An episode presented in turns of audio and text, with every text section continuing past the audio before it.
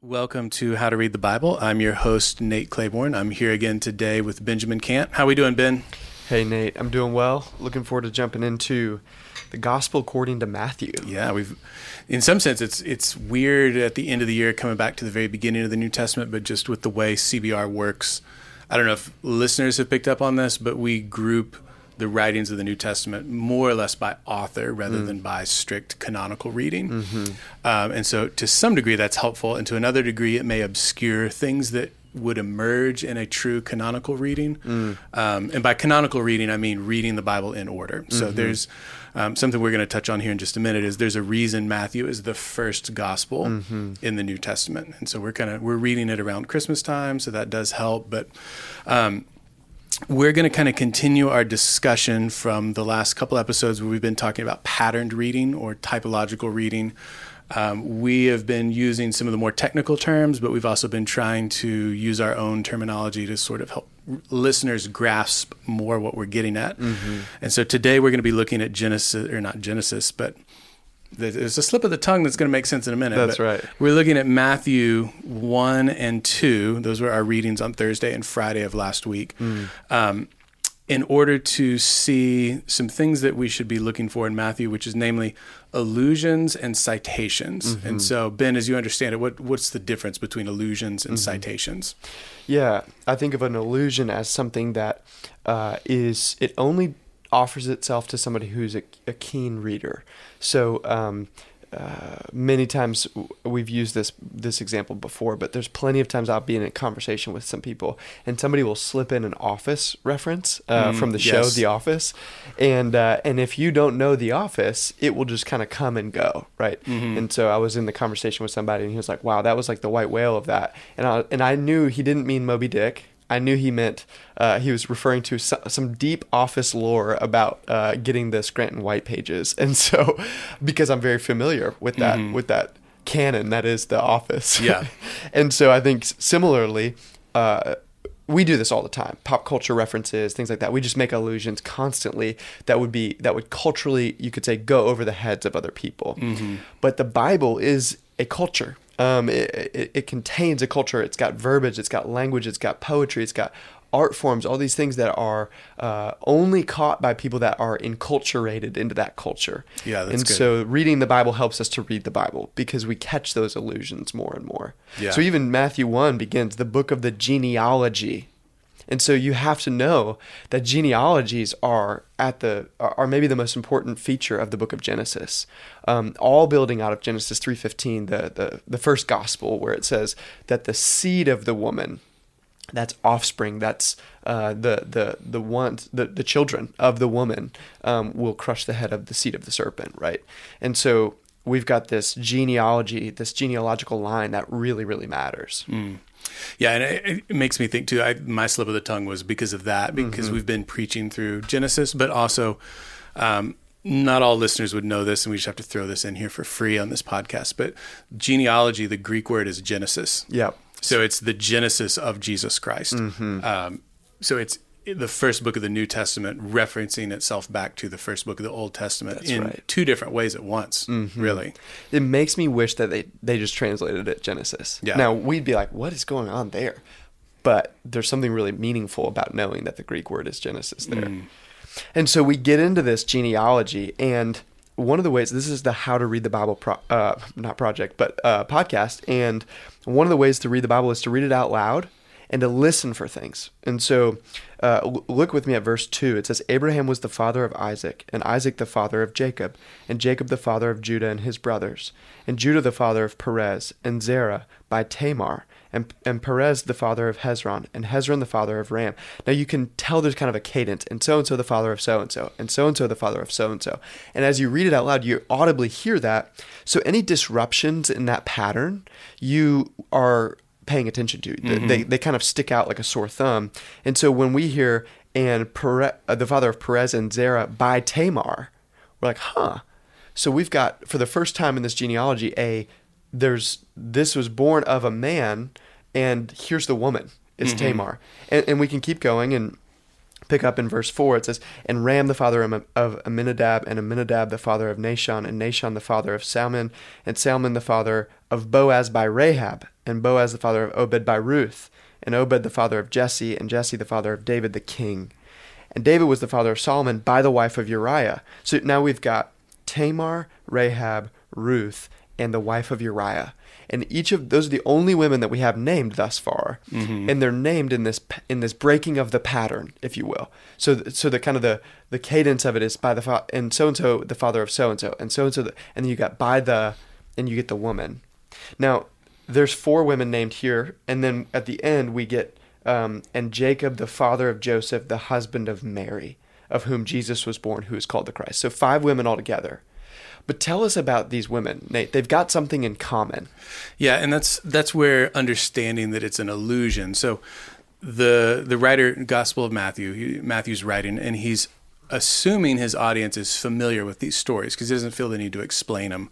Um, and we've talked in a previous episode about the importance of using cross references. Mm-hmm. So if we try to do that with Judah, the father of Perez and Zerah by Tamar, it actually just refers us back to two other genealogies. Mm. So that's not actually going to help us. We would need to know the story of Judah. I think it's in Genesis 38. Mm-hmm. There's a whole chapter devoted to it. We would know that okay, well, Tamar is actually his daughter in law, mm-hmm. and she posed as a prostitute and tricked him into sleeping with her but it's actually she was the righteous one in that situation because he had been withholding his last son from her. Mm-hmm. So all sorts of complicated things we're not going to explain right now. Mm-hmm. People can very sketchy, very sketchy. Okay, um, she's also a Canaanite, mm. which is relevant. Mm-hmm.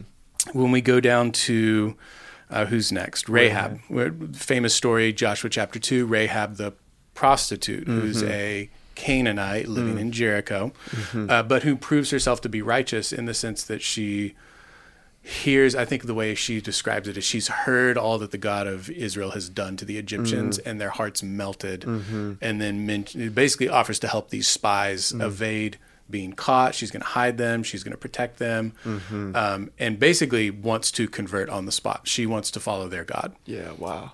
Just out of the blue. Sure. Um, and then we have Ruth, which we're reminded all throughout the book of Ruth that she's a Moabite, mm. and this is where we're getting an allusion to an allusion mm. because mm.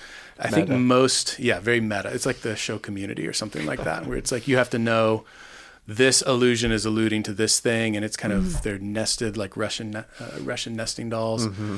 Um, but with Ruth, I would imagine most of our listeners are pretty familiar with Ruth's story. Mm-hmm but it could be obscured how relevant it is that she's a Moabite. Mm. But as you're reading through Ruth, it's Ruth the Moabite, Ruth the Moabite, Ruth the Moabite. So if you work backwards, Moabites show up in numbers. They're the ones that uh, paid Balaam to curse Israel. Mm-hmm. Not not a cool move on their part. That's right. Um, they also don't help Israel coming out of Egypt um, in Exodus 17, 18, somewhere around in there, they refuse bread and water. Mm-hmm. Um, also not cool. Mm-hmm. And then if we go back even further to Genesis 19, we find out that their their ancestor Moab is the son of Lot. The mm. unfortunate thing is it's the son of Lot by his daughter post destruction of Sodom. After so it's a very sketchy story in Genesis 19, but it's this kind of mm. very questionable background. So yeah. Ruth on her own not so much, but the Moabites as a people, mm-hmm. um, so, so product far, of incest. That's right. So so far we've had all Gentiles, and we've had all sexually sketchy situations. Yeah, at some point. At some point, and then we get to David was the father of Solomon by the wife of Uriah which should cue you right away. So so and so had so and so by somebody else's wife. right. It doesn't even say her, yeah, it doesn't say her name, but mentions she's someone else's wife. That's right. Which is Bathsheba, if you know the story. Mm-hmm. And David essentially uses his power in order to take her as his own, and then has Uriah killed. Yeah. And doesn't live it down. Um, yeah. And so so we've got these four women that are. Um, there's there's uh, sexual sketchiness is the word that we're using. Yeah, just kind of irregularity, and we should note, especially because we're we're putting Bathsheba in this mix, which we should also mention Uriah is a Hittite, mm, hmm so it's quite plausible Bathsheba is as well. Okay. So she's also a Gentile. Yeah, that's tenuous to some degree, but sure. Um, these women are, for the most part, we would say innocent. Mm. Like they're mm. they're not maybe even more righteous than the men. The men in the yeah. The male so counterpart. When we say there's sexual irregularity, we're not mm-hmm. saying these are women of ill repute. Even sure. if Rahab is a prostitute, we're saying there's some sort of questionable sexual background mm. that involves someone maybe taking advantage of them. Mm-hmm. Um, but they're all linked together, and I think the way that the reason they're brought out is it prepares you for at the end of this genealogy we read now the birth of the Christ Jesus the Christ took place this way when his mother Mary had been betrothed to Joseph before they came together she was found to be with child mm. so pregnant out of wedlock mm-hmm. which is still questionable That's I mean right. I, the people in Jesus day never let him live it down to mm. some degree so we would say that these are all, in some ways, allusions. Uh, now, they're not super deep allusions. In other mm. words, you can pick up on them pretty quickly that you know that they're referencing these people, and so there's stories there. Yeah. But even in just the, the where we started, which is how do you read the Bible well? Well, read it out loud. That's a huge help. Mm-hmm. And as you're reading it out loud, pay attention to what you hear. Hear that there's these interruptions where it says, by Tamar, by Rahab, by Ruth, by the wife of Uriah those should catch you up um, or, or, trip you up in some way. So you go, whoa, what's going on here? Um, and so as we continue in, in the Gospel of Matthew and we move into chapter two, um, we see some other things that, that we, you could call citations, which we never really define citations. But uh, Nate, you and I are either currently teachers or have been teachers in the past. I'm talking about high school teachers. Mm-hmm. And, and so whenever you teach anybody to write a paper, citations are super important. Yeah. You got to show your sources, you got to cite them, you got to. And so the Bible, the biblical authors will do that um, by saying things like in chapter 2, verse 5, they told him in Bethlehem of Judea, For so it is written by the prophet. Here we've got a citation. Um, and, and so we've got that uh, a few times in chapter 2 where it says, By the prophet, by the prophet, by the prophet. Um, and so these are direct. Uh, quotations that are being pulled from uh, either Isaiah or or Hosea or some of the Jeremiah, some of these other places in the Old Testament, and they're they're pretty they're a lot more direct. They're mm. they're not as hidden. Um, but but yet you were saying even that there are some kind of uh, contours to this story that are allusions even with these citations within. Yeah, so it's it, it's good that we kind of clarified what citations are. Those are the things that are more obvious, which is why we spend a little bit less time on them. But we would encourage readers. It's worth going back and looking up. Um, 123 is a quote from Isaiah. 2 5 is a quote from Micah. 214 is a quote from Hosea. 218 is from Jeremiah. Mm. Um, Jeremiah is the only one I think that's directly called Jeremiah. The mm-hmm. other one's just by the prophet. Mm-hmm. And you just you do it. we've talked about before. You use a little cross reference, and you can figure out oh, it's from this verse in mm-hmm. Hosea or this verse in Isaiah. Um, we have a little visitor that just popped by the studio to say hi. Um, we are so we were talking about contours of the story and I, as I, as we're talking i think it's worth clarifying we're probably using allusion in a slightly different way mm. than the more technical mm. writings on biblical interpretation would sure. because we're we're acknowledging these are things that you just see and hear by reading mm-hmm. it's not it's so it's a question you should ask i think a lot of times the more technical allusions are things that are buried like you kind mm-hmm. of um, I think I can think of one that's going to come up in Matthew a little bit later, just real quick. It's when Jesus is telling a story about a woman who takes some measures of flour and presses them down, and he's talking about the kingdom of God mm-hmm. and how it's once you start the process, it's unstoppable. He's alluding to the story in Genesis 18 with Abraham and Sarah when mm. God shows up with the two angels. Mm. Sarah goes and takes a couple measures of flour and that's bakes good. them some bread. And it's like that's a very deep that's probably what most people mean by allusion is yeah you'd have good. to know that whereas in these cases it's they're mentioning something and not explaining mm. it so maybe a deep allusion and a shallow allusion is a helpful, yeah. a helpful distinction or surface or um, depth or yeah sure so some of these story ones though maybe fit into the category of a deep allusion and we'll, mm-hmm. we'll kind of round out the discussion with that um, you can make a case that in the old testament there are significant geographic movements mm uh, moving east all the way back to Genesis one. Going east is a sign of exile. Mm. So they're they're kicked out east of Eden, mm-hmm. and then uh, Cain goes further east. Mm-hmm. Uh, and then if we there's a uh, I think if you chart the geography of Israel coming out of Egypt, mm-hmm. they enter the promised land from the east. They go around Moab, we mentioned that a minute ago, and then they cross the Jordan River from the east. So they're coming from the east, going back to the west. Mm. Um, when Israel's exiled, they're exiled to the east in Babylon. When mm-hmm. they return, they're coming from the east, they're going west. So there's this kind of movement of going east is further, going west is coming closer. And so it's probably historically it makes sense the wise men came from Babylon, mm. but it's also significant they're coming from the east, moving west mm-hmm. to come closer to God's presence through yeah, Jesus. That's good. I had a professor who said the theology is in the geography. Yeah. Is another way to say say that. Yeah. So we've got the, this east west movement, and then we've got this north south movement of numerous times in Genesis, we have Abraham go down to Egypt and mm-hmm. then come back up out of Egypt, mm-hmm. returning to the promised land. We have Joseph, we have a larger story of Joseph going down, then his brothers and his father coming down, mm-hmm. and then they're enslaved in Egypt, but then eventually they come up out of Egypt and return to the promised land. So it's significant that we have this flight to Egypt to avoid a wicked king who's trying to kill babies. Should make readers think of Exodus 1 and 2, a wicked king trying to kill babies. That's great. I think that's another example of an allusion, right? Because it never says Herod is Pharaoh. Yeah. Uh, but there are ways in which you're like, oh, I'm very keenly aware of the, the story of Exodus, and there's, yeah, Moses, this other baby. And, and even Matthew's work, in a lot of ways, the gospel according to Matthew is setting Jesus up as a greater Moses. Mm-hmm. Maybe another deep allusion to the structure of Matthew is that there's these five big teaching chunks in the Gospel of Matthew. Yeah. Um, one of which we'll touch on next week, which is the most famous, the Sermon on the Mount. Yeah.